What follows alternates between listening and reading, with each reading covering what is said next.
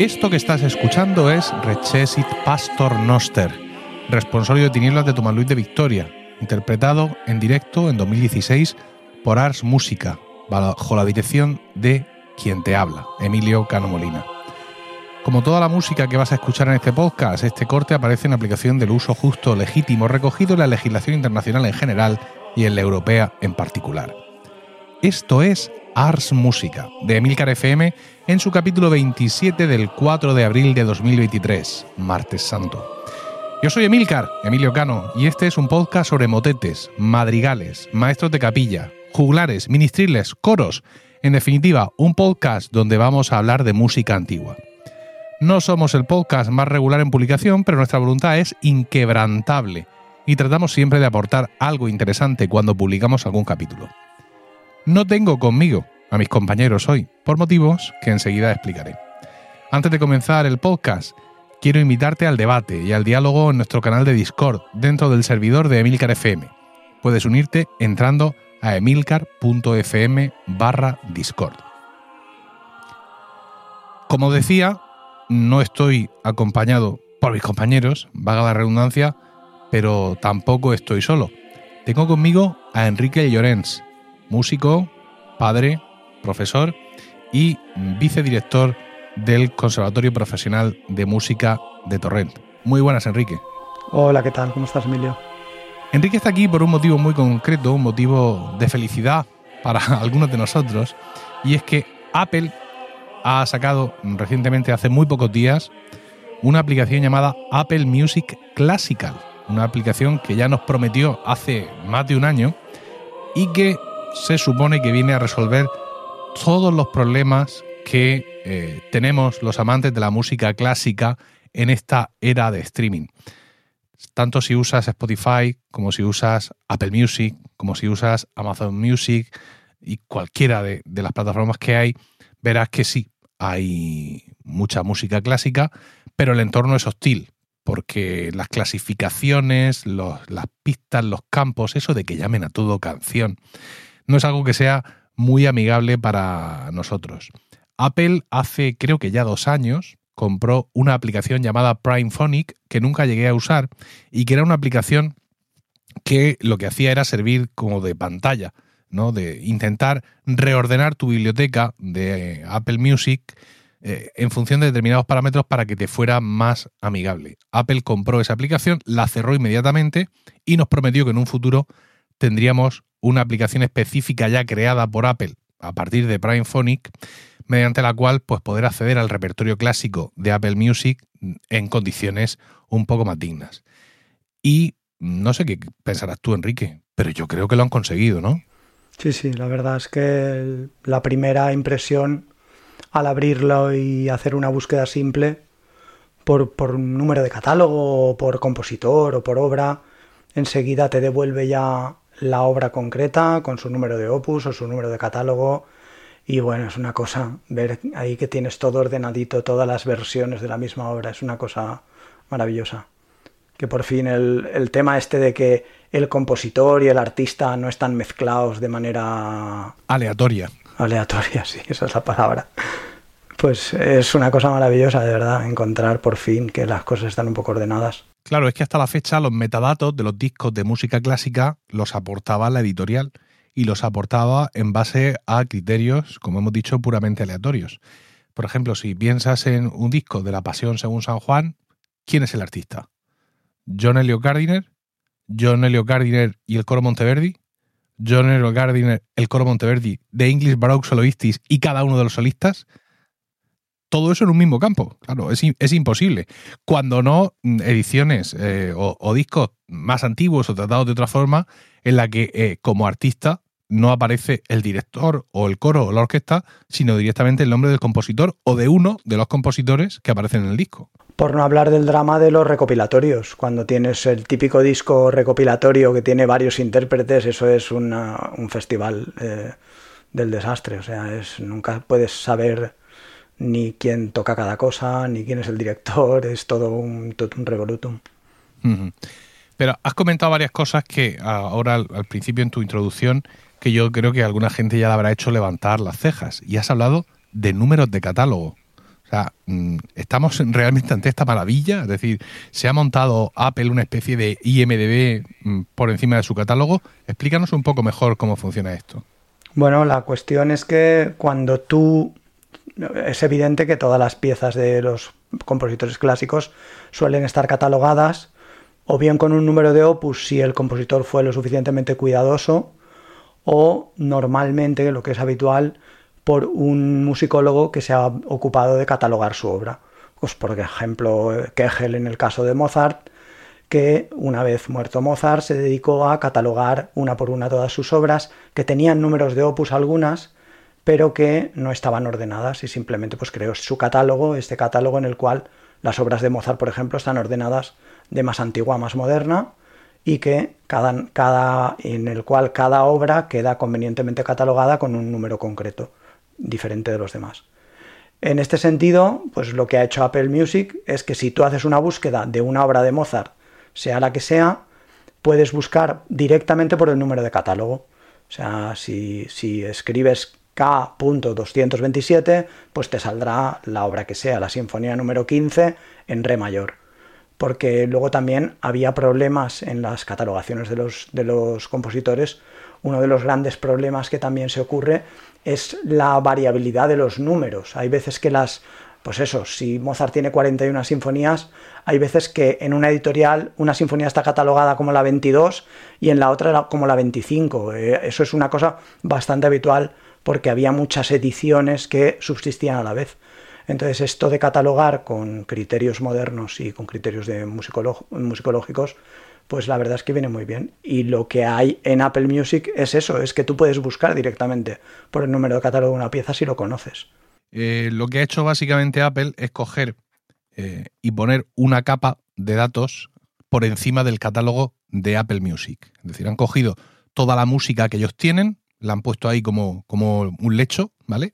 Y encima han montado una base de datos gigantesca que yo entiendo que es lo que tenía PrimePhonic antes. Yo es que no llegué a usar esa aplicación, pero ahora puedo entrever que la cosa iba por ahí. Es decir, PrimePhonic tenía, por así decirlo, ya la base de datos de las obras completas de Mozart, y lo que intentaba PrimePhonic es, desde fuera, intentar vincular esa información que ellos tenían con lo que ellos veían en tu biblioteca de Apple Music. Pero claro, desde fuera eso se puede hacer regular, porque dependes, una vez más, de los metadatos de las editoriales. Si las editoriales han etiquetado mal las obras, tú tienes muy difícil hacer esto. Entonces, Apple compra a PrimePhonic y le dice, vale, vamos a seguir haciendo esto, pero ahora desde dentro. Y yo no sé qué opinas tú, pero yo creo que esto lo han hecho a mano. Y además creo que no hay otra forma humana de hacerlo. Es decir, han cogido y han dicho, venga, el Requiem de Mozart, por decir un ejemplo, perdóname, vulgar, ¿no? No vulgar en cuanto a la música, sino en cuanto a que es muy conocido. Vale, venga, José Antonio, siéntate ahí Aquí tienes toda la música que hay en Apple Music. Haz una búsqueda básica, pon Requiem de Mozart y ve con el ratoncito vinculando y diciéndole que todo esto corresponde a este Kegel, a esta obra de Mozart. Y no solo te quedes en los discos donde está todo el Requiem de Mozart, sino que también apunta que hay en tal recopilación, está en Lacrimosa, en este otro han puesto el Kirie y en esta otra mm, recopilación está el Dies por motivos que desconocemos. Así que cuando tú navegas por Apple Music Classical y buscas como obra Requiem de Mozart, te sale 735 grabaciones. Y luego entras y ves que en esa hay grabaciones donde está el Requiem entero y donde está solo una de las piezas. Y yo creo que esto solo se puede hacer a mano. Sí, de hecho, yo es que he descubierto, o sea, en estos días que he estado trasteando con Apple Music Classical, he descubierto errores que yo estoy convencido que solo pueden ser errores manuales, errores de alguien que ha hecho una cosa a mano. Por ejemplo, buscando el otro día la, cantata BWV1 de Bach, en la, eh, bueno, aparecen, no recuerdo el número, creo que eran 19 versiones diferentes de la cantata completa, y era curioso que ibas viendo la de Gardiner, 7 pistas, la de Kubman, 7 pistas, la de Leusing, 7 pistas, la de Suzuki, 6 pistas. Entras ahí y dices, uy, aquí falta la, sinfonía inicial. No, la sinfonía no es un coro, el coro inicial, uy, empieza por el recitativo, que es el, el segundo movimiento. Dices, uy, ¿qué está, ¿qué está pasando aquí? Buscas el álbum completo y entonces te das cuenta de que la primera pista, la primera pista, el primer coro inicial, está catalogado como Johann Sebastian Bach, pero no está catalogado como cantata BW1, Vision, Loited, etcétera, ¿no? Ahí parece un error y he, comprobado que se repite con varias de las grabaciones de Suzuki.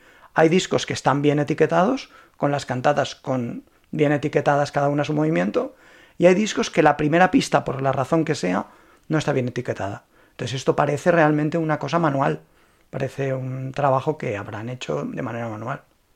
Es que, como te decía, yo no encuentro otra forma de hacerlo, porque eh, un ejemplo que estoy poniendo mucho estos días cuando hablo de Apple Music Classical es Membra y Nostri, el oratorio de, de que tiene siete movimientos, eh, ad pedes, ad latus, no sé cuántos, pero cada uno de esos movimientos se compone, o, cantatas en realidad, se compone a su vez de pequeños movimientos, ¿no? Cada uno creo que son, no sé si son cinco o seis. Entonces, hay grabaciones como por ejemplo la de Gardiner, donde ponen siete pistas, y hay grabaciones como la de Tom Kuhnman que ponen 48 pistas. Y esto en Apple Music Classical está. Es decir, tú entras ahí y buscas Membra y Nostri y te encuentras algunas grabaciones con 7 pistas y otras con 48. Esto no hay GPT que lo haga. O sea, eso tienes tú que ir a mano, ¿no? Sí, sí, eh, yo estoy convencido de que los metadatos, yo creo que se los habrán provisto las propias discográficas, pero ahí ha habido que hacer un, trabajo manual de, enlace, ¿no? De, colocación de cada obra con su número de catálogo y tal. Yo estoy convencido que no se puede hacer de otra manera. No sé. Eh, tú, Enrique, ¿cuánto tiempo llevas usando iTunes barra Apple Music? Uf, a ver, yo estoy en Mac desde 2000 y poco, 2003, 2004, o sea, yo usé iTunes, lo que pasa es que eh, la verdad es que yo mi biblioteca personal de CDs que ripeé como tú, como tú también hiciste con la tuya, y lo has contado varias veces en tus podcasts, sí. yo me la, me la, me la empecé a, a organizar no usando eh, iTunes, sino usando, no sé si te acordarás, una aplicación que se llamaba Fubar, escrito Foobar. No. Bueno, esta era una aplicación para los muy cafeteros. Era una aplicación similar a iTunes, pero de código abierto y que era bastante respetuosa con este tema de las tags, eh, compositor, artista y tal y cual. Y yo recuerdo hacer esta, esta, este ripeo a mano ya sacando los datos de Amazon, porque el propio programa, este programa Fubar, tenía un plugin que te conectaba con la API de Amazon y podías sacar los metadatos de los discos de, Amazon. ¿Qué pasa? Que los metadatos, cada aquello era una fiesta, cada, cada metadatos de cada disco eh, interpretaban el concepto o las tags de manera diferente. Entonces al final tenías que hacer igualmente mucho trabajo de escritura a mano de las pistas de los autores, de los, de los compositores, de los intérpretes. Realmente era así. Yo iTunes la verdad es que lo gasté poco en, esa, en ese momento, pero vamos, luego ya sí que lo he gastado, aunque desde que entró, desde que empezó el streaming he usado mucho más los servicios de streaming, Spotify, y no solo Spotify, sino los servicios que como Prime Phonic estaban previstos para para la, para la gente que escucha música clásica, ¿no? que no, no solo está Primephonic, hay varios servicios que prometen eso, aunque luego con resultados diversos. Y luego, si quieres, podemos hablar de eso. Ahora mismo. Ah, vale. Bueno, sí, sí, pues, sí, dale. A ver, hay varios servicios de, de streaming que cada uno, digamos que busca una cosa. O sea, aparte de, los que hemos comentado y los que todo el mundo conoce, de Spotify, Amazon, Amazon Music o, Deezer incluso en otros mercados, eh, los más conocidos para, para la gente de clásica y sobre todo y de jazz también son, eh, bueno, Idagio, no sé si te suena o si lo conoces. Levemente. Idagio, sí, Idagio está muy bien porque en ese sentido es como Apple Music Classical, tiene esa capa por encima que tiene bien etiquetadas las obras, catalogadas y haces una búsqueda, como he hecho yo, por BW1 y BW1 es la cantata Vision Leute, ¿no? O sea, no es, te sale como primer resultado y luego tienes todas las grabaciones, los movimientos, etc. Dagio, la pega que tiene es que no tiene... Eh, o sea que el catálogo de Idagio es todo sin pérdida. perdón, con pérdida. O sea, es un catálogo en MP3. Y como sabes, aquí estas cosas, el friquerío de la música clásica y el friquerío de la audiofilia son dos friqueríos que van bastante de la mano. Y hay mucha gente muy purista con esto que quiere oír sus músicas y sus grabaciones no en, no en MP3, sino en, como mínimo, en, en calidad sin pérdida, ¿no? que eso también es un poco largo de hablar, luego lo podemos hablar si quieres. Luego también está Cobuz. Cobuz es una empresa francesa que tiene un catálogo muy, muy bueno de música clásica y de jazz. Y además tiene, tiene una serie de, de curadores de contenido que funcionan muy bien. Tiene unas playlists muy bien hechas. Además tiene una cosa que para mí fue ganadora en el momento de usarlo. Y es que tienes los libretos de los discos en PDF. O sea, tú abres un disco de Gardiner, de, cualquier volumen de las cantatas, y allí tienes un iconito que es el libro, haces clic y te bajas en PDF, no es un PDF que tú puedas bajar, sino que se abre una ventana modal y tú ves ahí el libreto del CD, que es una cosa que yo echaba mucho de menos de esta era del streaming, ¿no? Que a veces quieres ir a mirar el libreto del, CD porque hay datos que quieres saber, o con qué instrumentos tocan, o que te cuenten un poco, pues se las notas al programa, ¿no? Y esto los servicios de streaming se lo llevaron por delante. Sí. Pero Cobuz, perdón, sí, sí, habla. Eso también lo echa mucho de menos porque yo no soy músico profesional como tú, soy un músico amateur pero una grandísima parte de lo que yo he aprendido en este mundo lo he aprendido gracias a los libretos. Y ahora mismo estás desbloqueándome recuerdos, me vas a hacer llorar seguramente, porque mm, yo he sabido de muchos instrumentos, en, en aquellos momentos, a finales de los 90, yo he sabido de muchos instrumentos por una foto en blanco y negro mm, del el English Concert que aparece en el libreto eh, donde se ve a Trevor Pino de fondo comiéndose una manzana y de pronto ves ahí un corno de acacia. Me cago en su padre, ¿cómo, ¿cómo es esto? Y la verdad es que, como tú dices, eso se echa muchísimo de menos en esta era digital. Sí, en la época, en esta época, digamos, pre-internet, en la que teníamos CDs, muchas veces el libreto era tu única información sobre la, o sea, tu única información cercana sobre la génesis de la obra, sobre los instrumentos que se utilizaban, pues eso es lo que tú dices. Yo las primeras fotos de los de los, de los corni de Dacacha, de los oboes de amor, de todo eso lo vi en los libretos de las cantatas de los, del ciclo de Harnoncourt, o sea, del primer del primer ciclo de, de cantatas íntegro que se publicó, que fue el de Harnoncourt, ¿no? El antiguo que hizo con el coro, con los, con el coro de niños y eso. Y, es verdad que yo es una cosa que siempre la he echado mucho de menos, esa información adicional. Y esto en Cobuz, como te decía, sí que está. Bueno, no en, todos los discos, pero en muchos discos está. Y luego también está Tidal. Tidal es un, también otro servicio que está apuesta un poco por la música en alta resolución, como Cobuz. Cobuz también la mayoría de su catálogo está en alta resolución y lo que no está en alta resolución está en calidad CD pero sin pérdida en archivos FLAC. Y Tidal también va por aquí. Lo que pasa es que Tidal utiliza un código, eh, un códec que se llama MQA, que es un códec que está siendo un poco polémico porque en realidad es un código con pérdida, es un códec que lleva pérdida.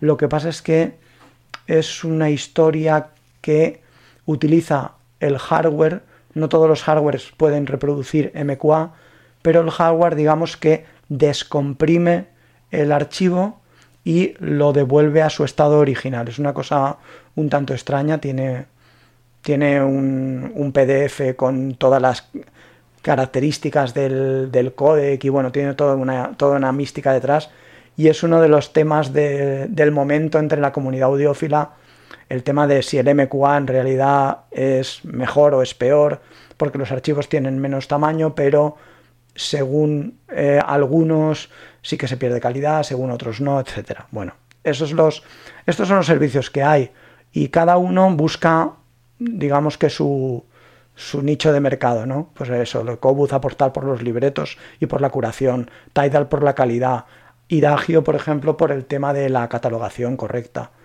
Entonces, pues eso es lo, más o menos lo que hay. Lo que pasa es que yo los he estado comparando y he estado haciendo búsquedas eh, en los cuatro servicios, Spotify, Apple Music Classical, Tidal, Cobuz y Dagio, en cinco.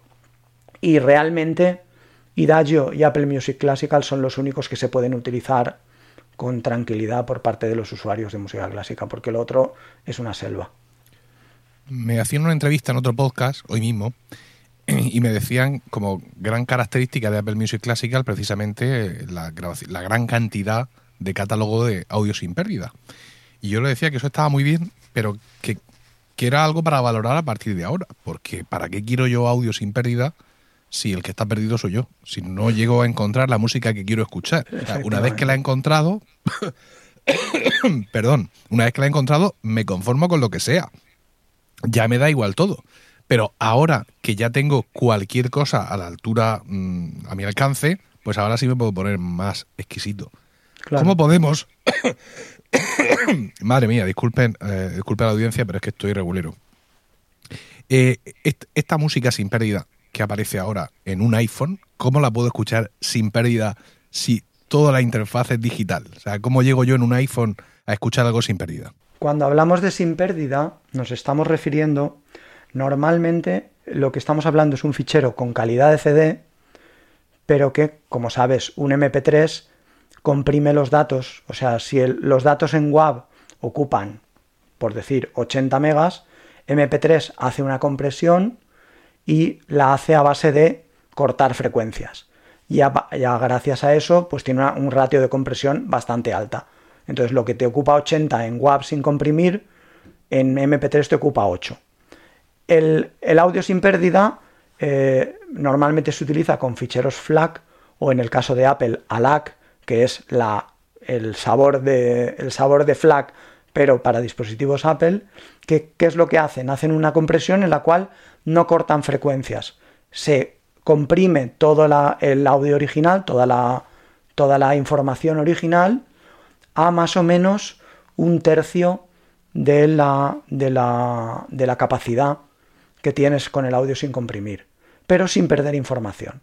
Entonces, esto, ¿cómo lo puedes oír? Lo puedes oír, o sea, vamos a ver, eh, vamos a ser precisos, porque lo puedes oír de momento desde un ordenador, porque el codec Bluetooth, que es el que utilizan todos nuestros AirPods, incluso los AirPods Max, el codec Bluetooth, como en su momento se pensó para una transmisión de datos de poco ancho de banda, eh, no es suficiente como para eh, poder reproducir el audio sin pérdida en toda su calidad. Digamos que un CD, o sea, un audio sin pérdida en un fichero FLAC sin pérdida, con calidad de CD, que es 1644, estoy, estoy hablando del, de la, me sale en inglés, sample rate, y la, bueno, la calidad CD está fijada en 16 bits y 44.100 muestras por segundo de la, de la onda. Esto, comprimido en FLAC, significa una, transmisión de información, un bitrate que se llama, de 1411 kilobytes por segundo. El, código, el codec Bluetooth, el codec, a ver, para hablar, para ser precisos, hay varios códecs de audio dentro del estándar de Bluetooth. Pero el códec de audio que usa Apple, que es el, que se llama AAC, ese códec en Bluetooth la máxima capacidad que tiene son 300 kilobits por segundo, muy por debajo de los 1411. Entonces, por, para no enrollarme, si quieres oír un audio sin pérdida eh, con la calidad con la, que fue, con la que fue grabado, como mínimo tienes que oírlo desde un ordenador y desde unos auriculares con cable porque el Bluetooth de momento está incapacitado para eso. Pero hablaremos que incluso en un ordenador conectando los EarPods por el cable Lightning, por el conector Lightning, tampoco no, tendrían el, suficiente ancho de banda. Y si estás en el ordenador, entiendo que tendrías que conectar los auriculares directamente a la salida mini jack. Sí, o, a una o a una interfaz de audio. Ah, es decir, que yo cojo mi interfaz de audio por USB-C, la pincho, efectivamente. y ahí sí el ancho de banda es suficiente. Sí, no, los dispositivos Apple por defecto, la, capacidad máxima que pueden sacar por su salida mini jack, tanto, tanto, bueno, no, por su salida mini jack, porque los iPhones y los iPads ya no tienen salida mini jack. ahora hablaremos de eso después. Eh, Pero los ordenadores que tienen salida mini jack, por ahí lo que pueden sacar es 2448, 24 bits, 48 kHz, ¿vale? Que es más que la calidad CD. En esencia, hablaríamos de alta resolución. Eso ya sería lo que se llama un audio de alta resolución. Pero la alta resolución no se ha quedado ahí. Hay códecs que todavía dan más información y para los cuales ya necesitas hardware específico, en concreto una interfaz de audio, como por ejemplo la Focusrite que tengo yo aquí, que saca hasta 24.192. No es lo más que se puede sacar, pero 24, o sea, 24 bits y 192.000 kHz. Estamos hablando de una transmisión por segundo de 9.000 kilobits por segundo, o sea, es nueve veces más transmisión que la calidad CD. ¿vale? Pero para eso necesitas siempre una interfaz, de, una interfaz de audio o un DAC. Un DAC es un. Pues eso, un DAC es lo que lleva la Focusrite dentro, o sea, es un dispositivo conversor digital analógico que está preparado para eh, recibir audio de alta resolución. Tú lo conectas por USB, ahí llegan unos y ceros y es el DAC el que convierte eso en una señal analógica y le conectas. Normalmente el DAC tiene una entrada de auriculares, una entrada para amplificador y así lo puedes escuchar. Muy interesante, sobre todo eh, para entender realmente cuando mm, Apple Music o quien sea nos vende lo del audio sin compresión, realmente mm, que nos demos cuenta de hasta qué punto lo podemos aprovechar y en qué circunstancias. Y aquí se da una cosa, una cosa curiosa y es que Apple Music Classical de momento solo existe para iPhone. Es decir, que tú en tu iPhone te puedes liar a hacer búsquedas, hacer cosas, hacer maravillas, pero o pasas todo eso a listas de reproducción convencionales de Apple Music, que tienen la opción de hacerlo, y luego lo escuchas desde tu ordenador, o esto del audio en pérdida se va a quedar en un icono en tu pantalla. No, sí, se puede, sí que se puede hacer mediante lo que se llaman dongle DACs. Esto, esto que tengo aquí, te estoy enseñando ahora para el podcast, es una especie de, de nada, un rectangulito muy pequeño que tiene aquí una entrada mini jack y por el otro lado tiene una salida USB-C pero con un adaptador y el adaptador de el adaptador básico de Apple de Lightning a USB-A. Esto lo podemos conectar a un iPhone y esto esto decodifica, esto hace que puedas oír música de alta definición en tu iPhone desde Apple Music Classical, o sea, eh, Pero, ¿me estás hablando de un dispositivo concreto o el adaptador que vende Apple de Lightning a mini jack también valdría? Vale, el adaptador que vende Apple de Lightning a mini jack también valdría hasta 2448. Porque mantiene las especificaciones de cualquier mini jack de los dispositivos Apple. Efectivamente. O sea, el, el, adaptador Lightning a mini jack, que no lo tengo aquí cerca, pero bueno, ya sabes cuál es. Ese, ese en realidad es un, es un pequeño DAC que te está sacando hasta 2448.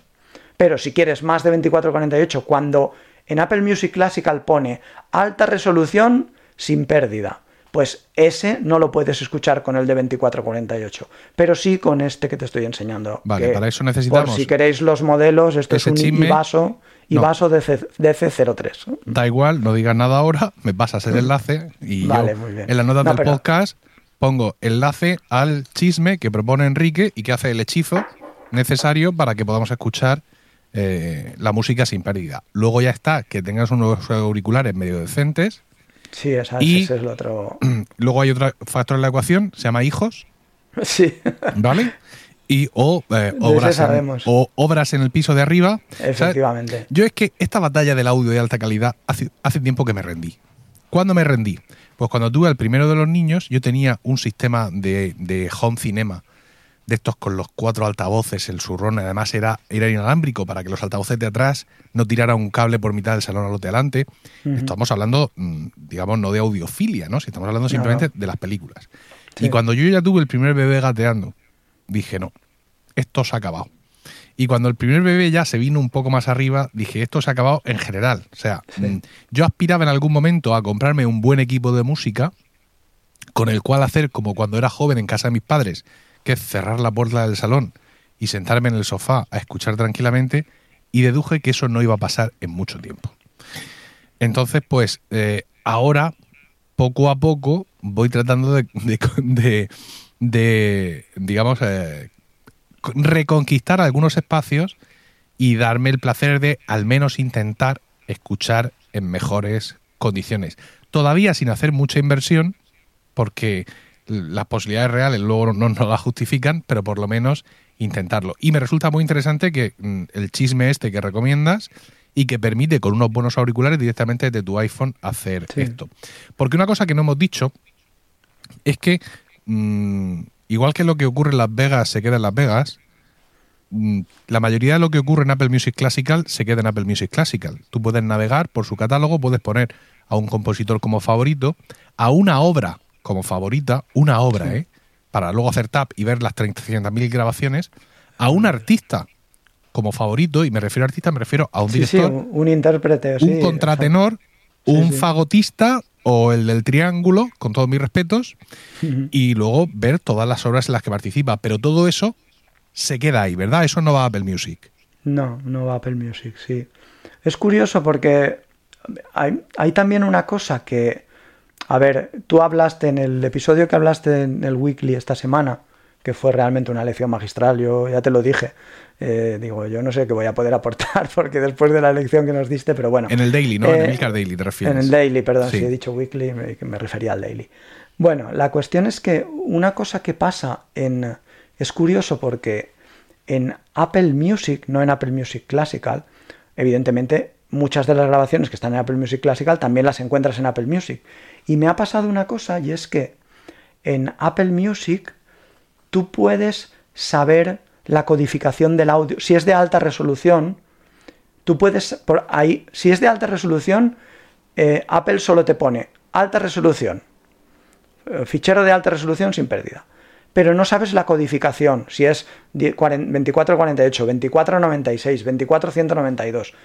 Y en Apple Music tú haces clic donde pone alta resolución y se abre una ventanita que te dice, este archivo es a 2496. Eso, la misma grabación, el, lo mismo en Apple Music Classical no te da esa información. Y luego lo que tú comentas, yo es que como no he utilizado ni las bibliotecas personales de iTunes, ni utilizo habitualmente las, las playlists, pues no me, no me he dado cuenta de eso, o sea, no, no, me ha afectado mucho ese tema. Pero sí que es verdad que si tú das, haces un favorito en Apple Music Classical, en Apple Music no lo, no lo, no lo vas a tener. Efectivamente, si algunas de las cosas que tú has encontrado o has seleccionado en Apple Music Classical quieres que estén en tu biblioteca de música habitual de Apple Music, por ejemplo, para tenerlo accesible desde tu iPad o desde tu Mac o desde tu Apple Watch, pues tienes que crear manualmente una lista de reproducción. Al igual que tú te añades como favorita una grabación, esto está, esto está muy chulo. Cuando tú añades como favorita una grabación, estás añadiendo como favorita esa grabación de esa obra, no todo el disco. Porque un disco de Victoria lleva una misa, un Magnificat y cinco motetes. Si yo he encontrado esa grabación de esa misa y la marco como favorita, se me guardan las cinco pistas, pero no todo el disco. Pero aún así yo todavía puedo perseverar, seguir haciendo taps hasta llegar al disco completo y entonces tengo un más arriba, le doy al más y entonces ese disco se añade, ahora sí, a mi librería de Apple Music en general, como una forma de tener pues toda esa música más a mano, por así decirlo. Lo que pasa es que yo, yo tenía mis dudas al principio y decía, ¿qué hago ahora? ¿Me mato otra vez? Es decir, a base de favoritos reconstruyo en Apple Music Classical toda mi biblioteca de música. ¿Tiene sentido esto? ¿No lo tiene? Y yo he llegado a la conclusión de que no lo tiene de que es que pero es que para mí está teniendo está perdiendo sentido incluso lo que es la biblioteca en sí personal de, Apple Music una vez que yo tengo a pocos taps cualquier cosa que quiera escuchar. Si hay una cantata que yo escucho con mucha recurrencia me gusta muchísimo 198 Last First Thing y tengo dos o tres versiones.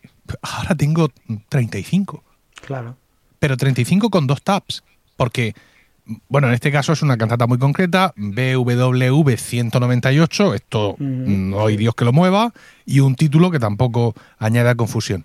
Pero hay otras obras que sabes que es más complicado buscar, incluso no tenemos que ir a, música muy antigua, ¿no? Incluso en música más clásica o música más moderna, de pronto un editor le ha dado por ponerlo en, inglés, el título de una obra que es alemana, o sea, la creación, ¿no? Por ejemplo, de Haydn, te lo puedes encontrar en alemán, te lo puedes encontrar en inglés mm, el Mesías tres cuartos de lo mismo, a lo mejor porque están grabando el Mesías con texto en alemán, la adaptación que hizo Mozart, pero a lo mejor no. A lo mejor es simplemente que me encuentro germánico esta mañana y le he puesto así. Entonces, claro, con, este, con, con esta historia todo eso queda eliminado y entonces yo no sé qué opinas tú, pero yo no me siento, no veo el, el estímulo para yo ahora ponerme a añadir todos mis compositores como favoritos. Yo pienso que conforme la vaya usando, pues estas listas de favoritos se van a ir engrosando, pero no creo que tenga mucho sentido el hacer ese trabajo, mm, ponerme a hacerlo, ¿verdad? Sí, yo también lo pienso. Vamos, lo pensaba ya en los tiempos de Spotify y ahora lo pienso más todavía, vamos. O sea, es que realmente la única cosa que he hecho de menos de mi, de mi biblioteca de música precisamente son esos CDs que no están en ningún sitio que son más locales, que son de un intérprete pues local o que he grabado yo mismo con mis grupos o ese tipo de cosas que a veces no están en, o grabaciones muy antiguas. tengo un disco de los King Singers que voy detrás de él en, todos los servicios de, streaming que existen y que no hay manera de encontrarlo porque es al principio King Singers grabaron con Emi, pero fue muy poco tiempo, muy poco tiempo y no sé por qué ese disco es un disco de canciones de Navidad, está descatalogado, se llama Deck the Hall y, y, ese, eso es la, única cosa por la cual me gustaría, pues, pues eso, la estantería de los CDs, pues coger ese, pero, pero realmente es como, lo tienes todo tan cerca, las búsquedas son tan fáciles y ahora todavía más, que a lo mejor a la primera no lo encuentras, pero a la segunda es muy fácil encontrarlo. Y ya, pues hijo, ya con la edad que tenemos. Sí. A mí eso de los discos que dices me, me ha pasado con dos discos en mi vida que yo decía muy orgulloso que son los dos únicos discos que he pirateado, que me he grabado de alguien. Y eran de los King Singers, de Emmy, de Madrigal History Tour. Ah, sí, sí, fíjate, yo, yo fui detrás de ese disco un montón y no lo encontré, fíjate, yo tampoco lo, logré encontrar. Luego de eh, Procantione Antigua, el grupo original, un disco con Responsables de Tinieblas de Gesualdo. Y al final en digital los he encontrado los dos. Claro, sí, es que al final, exacto. Ya es, tiene que ser una cosa muy, muy extraña, muy rara, con, no sé, quizá conflictos entre, entre las partes, entre los artistas y que por eso no lo saquen a... Pero es que a, los propios artistas nos interesa estar en los servicios de streaming, quiero decir, es que al final acaba estando todo. Hmm. Lo que, una cosa que sí que, eh, que me he dado cuenta y te lo quería comentar es realmente la profundidad de catálogo de Apple Music Classical con respecto a las otras. ¿eh? O sea, eso es otra de las cosas que me han hecho llorar estos, estas últimas semanas desde que salió Apple Music Classical. Porque con Apple Music yo no había sido consciente de la diferencia de, cantidad de catálogo de, música clásica que hay. Pero realmente es que se nota mucho, mucho. O sea, te puedo dar los datos si quieres, pero es, es una cosa tremenda, o sea, la diferencia en cantidad de versiones, en cantidad de grabaciones, porque te hablan de, siempre te hablan de millones de pistas, 5 millones de pistas, 7 millones de pistas, 100 millones de pistas, cada servicio de streaming te vende su, su cantidad, su gran catálogo, pero solo si haces estas comparativas de buscando obra por obra, ver, entonces te das cuenta realmente de la profundidad del catálogo de Apple Music Classical. Hablando de eso, vamos a echar un vistazo ya a la música renacentista, que como sabes es mi especialidad, y algunas cuestiones que he encontrado navegando por música renacentista que me hacen hacerme preguntas sobre todo el servicio en general. Busco Sebastián de Vivanco, que es un compositor del Renacimiento español mm, muy bueno, pero que no está entre los que aprendes en el instituto, precisamente. Y me encuentro que tienen 33 obras catalogadas que fácilmente podría ser todo lo que sea pero... todo lo que sea conocido de Bianco. No me estoy quedando, me estoy pasando un poco, pero mm, pero vamos, nos daba un duro, porque hubiera 33 obras de Sebastián de Vivanco, un autor que no tiene eh, hecha su, su ópera Omnia con su catalogación y toda la, historia. Me voy a Alonso Lobo, tres cuartos de lo mismo, 18 obras. Este va un poco por detrás, pero está bastante bien. Y me voy a Francisco de Peñalosa, que es el abuelo de todos estos, y me encuentro con que no tiene ninguna obra catalogada. Sin embargo, sí me da la opción de ver los álbumes, es decir, no han metido nada del catálogo, pero sí han tagueado, sí identifican, si ha habido un match, que este sí puede ser automático, entre el compositor que aparece en las etiquetas de la editorial con el nombre de Francisco de Peñalosa, que no es una cosa fácil de buscar para un angloparlante. es verdad, es verdad. Eh, ocurre lo mismo con otros compositores. Por ejemplo, Pedro Ruimonte, que podríamos poner a la altura de Lobo y de Vivanco, con permiso de los aragoneses, porque lo tienen, evidentemente, nativo de allí, lo tienen en más estima. en Pedro Ruimonte, tres cuartos de lo mismo. Hay álbumes, pero no hay obras catalogadas. Y, sin embargo, por ejemplo, en William Byrd no solo hay obras catalogadas, sino que tienen los números de catálogo, porque los ingleses han sido más Sí, lo estuve, lo estuve mirando, efectivamente, sí. Y, y, en Bird sí hay obras de catálogo, y en Talis me sorprende que hay pocas. Hay solo 88 con respecto de toda la obra que tiene, que tiene Talis. una cosa que yo he visto en Apple Music Classical es el, el anglocentrismo, el americanocentrismo del, de, en general del catálogo. Porque no es que Río Monte, Rui Monte o Vivanco no tengan catalogación, seguro que la tienen. Lo que pasa es que estará publicada en una revista de musicología española, habrán sido eh, musicólogos españoles los que lo habrán catalogado y eh, no habrá llegado, no habrá llegado a, pues a, los que están haciendo Apple Music Classical. Quiero decir, no solo en el tema de catalogaciones, yo también he notado mucho no sé si has estado navegando por las playlists que hay, que te ofrece Apple Music. Hay, hay, cosas muy interesantes, como por ejemplo audiciones comentadas por el propio intérprete. Yo he visto unas cosas muy interesantes, por, por ejemplo, las sonatas y partitas de, violín de Bach, comentadas por Hilary Hahn, que es una violinista americana que, que ahora mismo es de lo mejor. Y está muy bien porque tienes el comentario de la propia intérprete en, digamos, en podcast, o sea, tienes una pista hablada en la cual te habla de la fuga de la primera sonata, inmediatamente tienes la grabación. Entonces, esto está fantástico, es un material interesantísimo, pero han sido muy americocentristas, o sea, en el, todos los intérpretes que salen son intérpretes americanos, hay muy poco intérprete europeo, ya no digamos, bueno, español evidentemente no. no en eso no esperes cambio, ya sabes que en Apple Fitness, que es la plataforma de Apple para mover el culo delante del iPad, dijeron, y ahora ya está disponible en otros países. Te hemos puesto unos subtítulos estupendos. Y dices tú, pero vamos a ver, si estoy mm, tumbado del lado para que la panza no me tal, intentando hacer la flexión e y no puedo mirar la tele porque me dice el otro que me, que me retuerza y no sé nada de inglés, ¿cómo pretendes que mire los subtítulos para enterarme de hasta dónde debo estirar la pata? Bueno, pues eso evidentemente se va a quedar así. Sí, eso sé que se va a ser así. El tema del catálogo, mm, hasta donde yo sé, aunque llevo desconectado de la música a tiempo, es un desastre en España. Victoria no tiene unas obras completas editadas. Tiene lo que hizo en su momento el... ¿Cómo se llama esto? Madre mía, qué vergüenza. Si estuvieran aquí mis compañeros me, la pegaban. El CSIC, el CSIC. Sí, efectivamente. Los, tomos del CSIC, que son de un valor incalculable, pero no hay una catalogación. No hay un número de catálogo de las obras de Victoria, ni de Morales, ni de Guerrero. Así mm. que de Lobo, de Biobanco Company, habrá estudios, habrá tesis doctorales, pero no hay hasta donde yo sé, una, una, edición catalogada científica de las obras completas. Sí, yo, a ver, yo, yo aparte de, ser violinista, cuando acabé violín estudié musicología en la Universidad Autónoma de Barcelona y he conocido este mundo también un poco por dentro, el mundo de la musicología y desgraciadamente al, en general y salvando seguro que hay, hay casos y casos, pero en general solemos ser muy caínitas con este tipo de cosas también. O sea, el musicólogo que hace el catálogo, pues el otro no se lo no le da no le da voz, pues porque es un musicólogo de la otra de la otra corriente o de la otra universidad, etcétera, etcétera. Quiero decir, hay mucho, desgraciadamente, aún en la musicología española hay mucho de esto. Mm. Y falta un poquito de internacionalización en ese sí, pero mi punto de vista era otro. Es que, mm, fíjate, en, algunas de las. Ahora mm, le decía esta mañana a alguien que ahora entiendo muchas de las listas de reproducción de música clásica que he visto en, en el último año en Apple Music. Pero yo decía, ¿esto cómo lo han podido hacer? Y claro, nos estaban anticipando el trabajo que ya estaban haciendo, ¿no?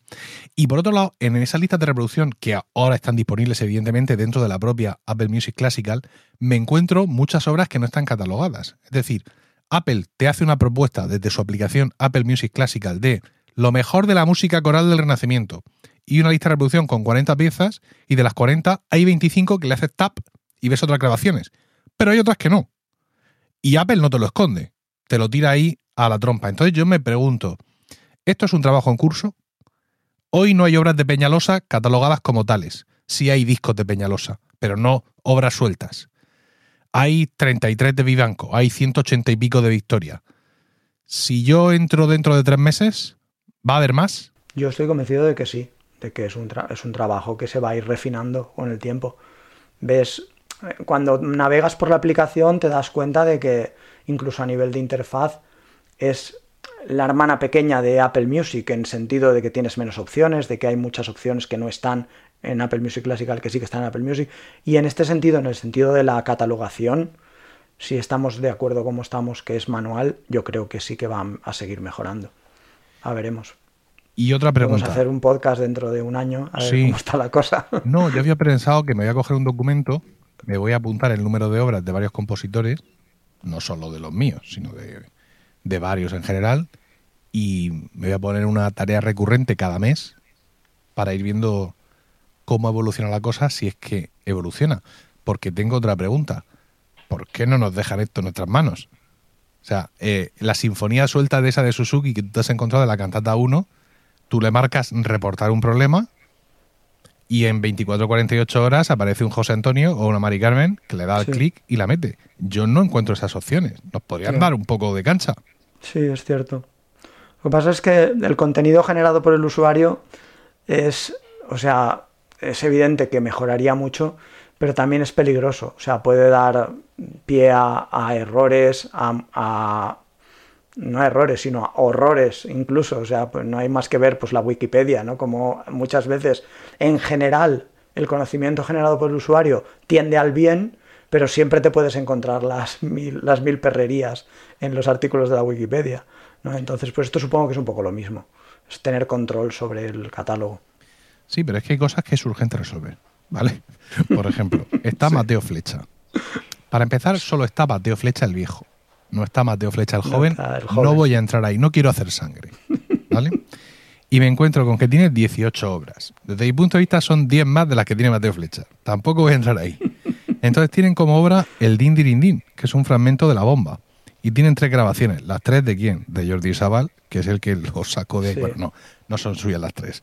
Pero Jordi Sabal fue el que pegó ese corte y lo empezó a vender como obra suelta. Mi coro ha cantado el din din din de la bomba durante años sin saber nada del resto de la ensalada. Perdonad. Pero es que en este listado de 18 obras veo otros fragmentos de ensaladas, pero no están las ensaladas sueltas. Es decir, yo no veo que son las obras principales de Flecha, son sus ensaladas. Es la bomba, la justa, la negrina, no sé cuántas, tal. Sin embargo, aquí, el José Luis que ha hecho esto, ha considerado las ensaladas como una obra de flecha. Que esto es como si tú en Mozart pones las sinfonías. Sí, está claro. Y, esto no es correcto y esto mm, es urgente resolverlo. Desde mi punto de vista, como, como nación, como no, no, como Unión Europea, no podemos consentir que nuestro patrimonio musical se, se vilipendie así.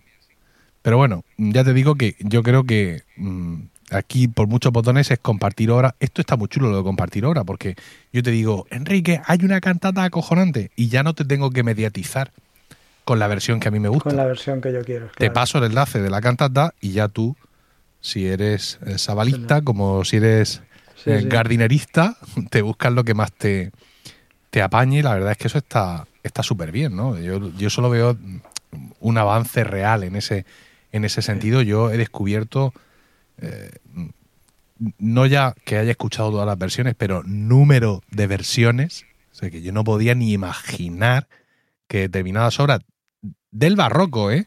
tuvieran ese número ingente de grabaciones y además que estuvieran en Apple Music. Porque claro, tú buscas en Apple Music cantata fulanita y te sale el Gardiner, el GRBG, el Suzuki, te salen los grandes éxitos porque hay un algoritmo ahí que dice, oye, vamos a no amontonarnos. Pero ahora tú puedes explorar mm, a ese coro checoslovaco que grabó en el año 65, eh, esa grabación en mono, y que por lo que sea, pues te interesa y, ahora lo tienes a tu alcance. La primera búsqueda que hice en Apple Music Classical fue la fantasía en fa menor de, Schubert para dos pianos, bueno, perdón, para piano a cuatro manos. Es una obra que es una maravilla. Y, eh, y me quedé a cuadros cuando vi que habían 137 versiones diferentes. O sea, es que digo, vamos a ver, es una obra que es los pianistas la conocen. Quiero decir, yo que soy profesor de cámara y trabajo con alumnos de piano y tengo pianos a cuatro manos, es una obra que la sueles, la sueles programar. Dentro del catálogo de Schubert es relativamente conocida, pero no estamos hablando de la quinta de Beethoven. O sea, estamos hablando de una obra, bueno, que es una obra de, importancia media en el catálogo de Schubert. Y, y, y 137 versiones. O sea, es que hice la misma búsqueda en, las otras, en los otros servicios. En Cobut fueron 83 versiones. En Tidal fue imposible porque la búsqueda es tan horrible que no hubo manera de saber el número de versiones. Iba por treinta y tantas, pero bastantes menos. Y en Idagio eran 74. O sea, es que la diferencia entre el siguiente, o sea, de 137 versiones a, a 80 y pico, es que es una diferencia que te da, te, te da pistas de la profundidad del catálogo de Apple Music Classical con respecto a las otras, ¿no? con respecto a las que le siguen. Mm. Es cierto que Spotify también tiene un catálogo muy grande, solo porque es un monstruo y porque lo ha ido digitalizando todo, pero como es tan difícil de encontrar y de buscar, pues no, no llegas a él. Sí, me he encontrado también muchas grabaciones que están sin pasar por el filtro de los catálogos. Por ejemplo, si buscas la misa Mille Regre de Cristóbal de Morales, que es una de sus misas más conocidas, aparecen exclusivamente dos versiones. Faltan, digamos, dos de las que para mí han sido mm, clásicas durante mucho tiempo, que son la del Hilliard y la de Paul McCris, con el Gabriel y Consort, por decir algunas, porque esta es una de las misas más grabadas. Sin embargo. Y luego las puedes buscar. Sí, ese disco está. Es decir, el disco, por ejemplo, del Gabrieli, con Paul McCris, que es un disco que se llama Misa para la Festividad de San Isidoro de Sevilla, está el disco, pero aquí no han pasado con el filtro de las obras, porque ninguna de las pistas de este disco está etiquetada con las obras que le corresponden. Entonces, yo tengo la esperanza de que esto sea un trabajo en curso. Lo que pasa es que la nota de prensa no dice no sé cuántas obras catalogadas y muchas más. Lo decía en el podcast de FacMac esta, esta tarde que he grabado con, con Alf que él está muy acostumbrado a leer notas de prensa de Apple y cuando hay cosas que son en curso siempre dicen y no sé cuántas y cada vez más y, creciendo todo lo que te doy. Pero aquí no dicen nada, ni dicen nada ni dan el botón de friki pulsa aquí para mm, decir lo que opinas, que es el que me gustaría a mí, porque yo, te lo juro, yo me emplearía a muerte con esto. Sí, sí, no, no, está claro, nosotros también, porque es que realmente tú lo que quieres es tener el catálogo ordenado, si es que, lo, mm. que es lo que nos interesa. Pero es verdad, es cierto que, el, no parece que... A ver, es cierto que el, mercado de la música clásica es un mercado que, seamos justos, o sea, eh, interesa al 3% de la población. Una, una vez en el conservatorio en el que trabajo, vinieron a hacer una, una, una conferencia los gerifaltes de la escuela Berkeley, sabes, la Berkeley School of Music es una escuela de Boston muy importante, tiene una sede europea en Valencia, en el Palau de les Arts. Y vinieron a hacer una, presentación de, la escuela y tal. Y el director decía, em, hay estudios que dicen que el mercado de la música, en general de la música, la música clásica representa el 3% de ese mercado. A nosotros nos gusta enfocarnos en el 97% restante. O sea, no podemos perder de vista que este, este negocio en sentido de, mercado es un mercado pequeño, es un mercado muy de nicho, pero también es verdad que es un mercado que en general se asocia con gente de un poder adquisitivo alto, etc. Entonces, no sé hasta qué punto Apple se va a emplear a fondo en, seguir eh, cuidando ese catálogo y, y, añadiendo cosas y mejorando las catalogaciones, no lo sé, la verdad. Pues mira, depende de las cifras. Es decir, una vez que esto está fuera y conseguimos que llegue a la gente, porque Apple mucha, mucha publicidad a este rollo no le va a dar, porque esto solo nos lo podemos explicar los unos a los otros. ¿Sabes? ¿Qué me va a decir a mí Apple de esto? Apple soy yo el que tengo que ir a mis congéneres a decirles, oye, esto está así. ¿Por qué no están esta, eh, en esta grabación de este capítulo los otros miembros del podcast? José Miguel, Diego y Manuel. Porque no tienen Apple Music. No es que eso los descalifique para hablar por completo, pero claro, van a estar aquí un poco de espectadores, sobre todo porque, bueno, estamos grabando de noche y yo no podría estar con ellos enseñándoles en mi teléfono cómo, cómo se ven las cosas. Pero yo creo que Apple en un momento dado puede empezar a ver que de pronto tiene una alta en Apple Music y que ese usuario no está usando la aplicación de Apple Music, sino Apple Music Classical. Yo creo que eh, ellos tienen herramientas suficientes para medir el impacto de, esta aplicación en, sus cifras de, ventas, en definitiva. Pero yo creo que o somos nosotros los que ya estamos dentro, los que atraemos, los que atraemos a la gente, o la publicidad que pueda hacer Apple no va a ser suficiente. Yo no sé qué mensaje quieres tú lanzar a aquellos amantes de la música clásica que no son suscriptores de Apple Music, pero yo les diría, como dijo el Mesías, dejadlo todo y seguidme. Sí, sí, es que no hay color, no hay color. Yo realmente lo, me he dado cuenta. Mira, para que para, para muestra un botón, cuando le comenté a mi mujer, que ella también es músico, pero cuando le comenté, mira, voy a hacer un podcast con Emilcar, que en la familia eres conocido como el señor de los, el señor de los gusanos, ¿vale? Porque, por el tema mm. de los gusanos de seda. y, y, cuando le comenté que iba a hacer un podcast contigo, le dije, ¿de qué vais a hablar? Y no, pues mira de esto, porque es que este servicio, Apple Music Classical, que puedes buscar por obra, ¡hombre! Pero ponme eso, ¿cómo no me lo pones? O sea, quiero decir, para una persona aficionada a la música clásica, de la población civil que dices tú, mm. esto realmente es que te gruesos lagrimones, es que realmente cuando ves que puedes buscar una obra y que la puedes encontrar con un solo clic y que está todo ordenado, es que vamos, es que es, es que es un game changer, es que no hay color, es que no hay color. Mm. Y luego si hablamos de precios, de pues si, si el tema del dinero es un problema, los precios de la suscripción, la de Apple Music es la más barata en comparación que ofrezca esto. Todas las demás, Idagio es más cara, son 12,99 sin pérdida, eh, Tidal y Cobuz son mucho más caras y no ofrecen esto. Quiero decir, es que realmente incluso por dinero y Spotify ni está ni se le espera. O sea que es que no hay color, vamos.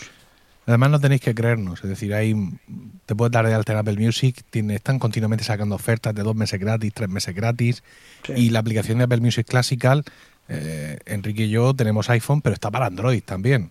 es decir, que en ese sentido es una aplicación completamente agnóstica y no hace falta haber crecido a, la luz de la manzana para poder disfrutar de, de, de hecho, Te digo más, yo tengo un teléfono Android que lo utilizo, ahora te lo voy a explicar, pues porque hay unos teléfonos de una serie determinada de LG, unos teléfonos que ya son bastante viejecitos, pero que eh, una cosa extraña entre los, incluso entre los androides, eh, tienen un DAC, un convertidor analógico digital de muy buena calidad y que soporta ficheros de alta resolución de manera nativa. Entonces, entre los audiófilos hay una serie de móviles de LG que son, eh, son muy usados. Y yo tengo un LG V30, que es uno de estos, que es un móvil de, de hace como 5 o 6 años perfectamente, lo tengo ahí y solo lo gasto para escuchar música. Y es una pena que Apple Music Classical no lo tenga en, Android porque no puedo usar Apple Music Classical aún en, el, teléfono que lo utilizo para escuchar música sobre todo. No, no, pero sí está en Android. No, Apple Music Classical aún no. Ah, Apple Music sí, Apple Music la uso. Pero Apple me gustaría poder usar Apple Music Classical y aún no está en Android. Pero yo, yo me había entendido eh, en la nota de prensa que estaba disponible.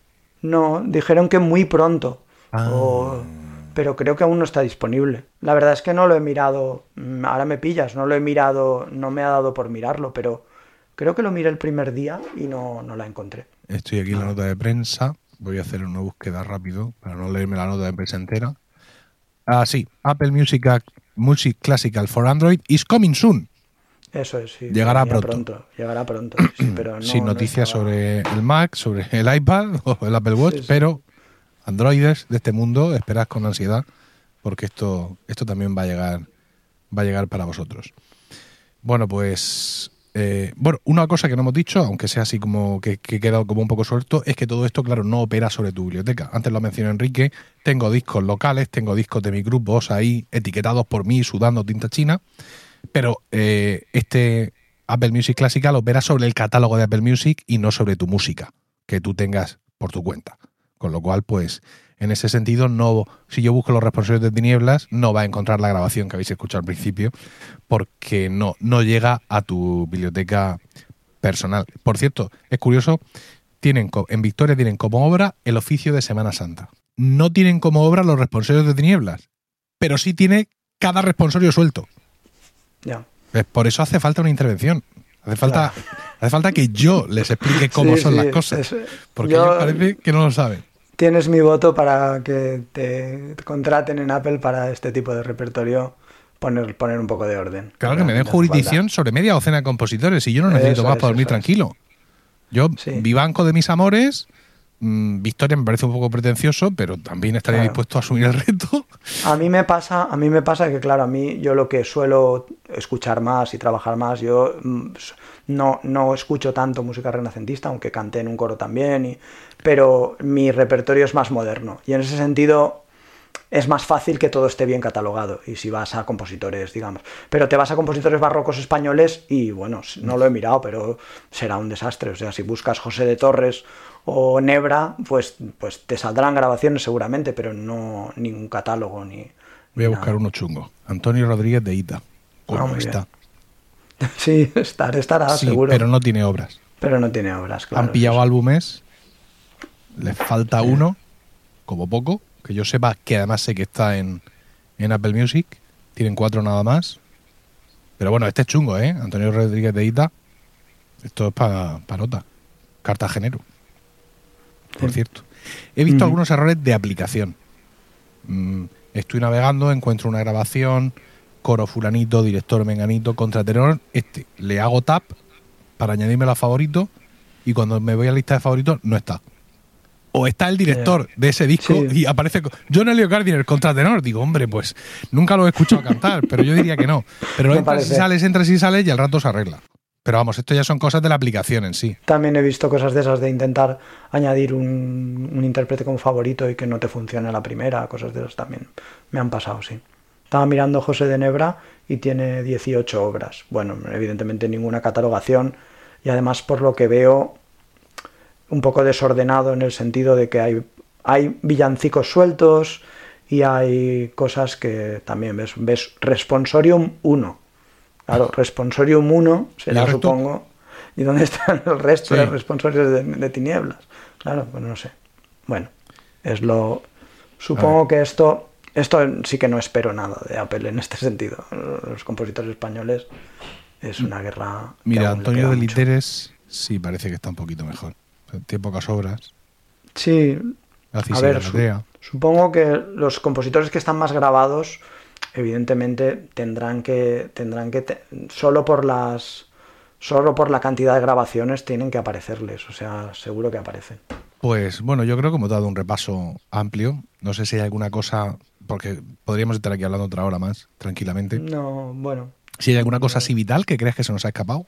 No, yo tenía aquí una listita de cosas que, quería comentar, pero creo que las hemos comentado todas. Pues muchas gracias, Enrique. Nada, gracias a ti, ha sido un honor. Y esto ha sido todo en este vigésimo séptimo capítulo de Ars Música. Muchas gracias por el tiempo que has dedicado a escucharnos. Esperamos de corazón que te haya resultado entretenido y saciante. Esperamos vuestros comentarios en Twitter, arroba arsmusica, ya sabéis, con una V en lugar de una U, y principalmente en nuestro canal de Discord, al que podéis acceder a través de emilcar.fm barra Discord. Vamos a terminar el programa dejando de nuevo con nuestra grabación de Rechesit Pastor Noster, Ars Música, bajo la dirección de quien os habla, Emilio Cano. Nos despedimos hasta el próximo capítulo y recordad lo que dijo Sancho, donde música hubiere, mala cosa no existiere.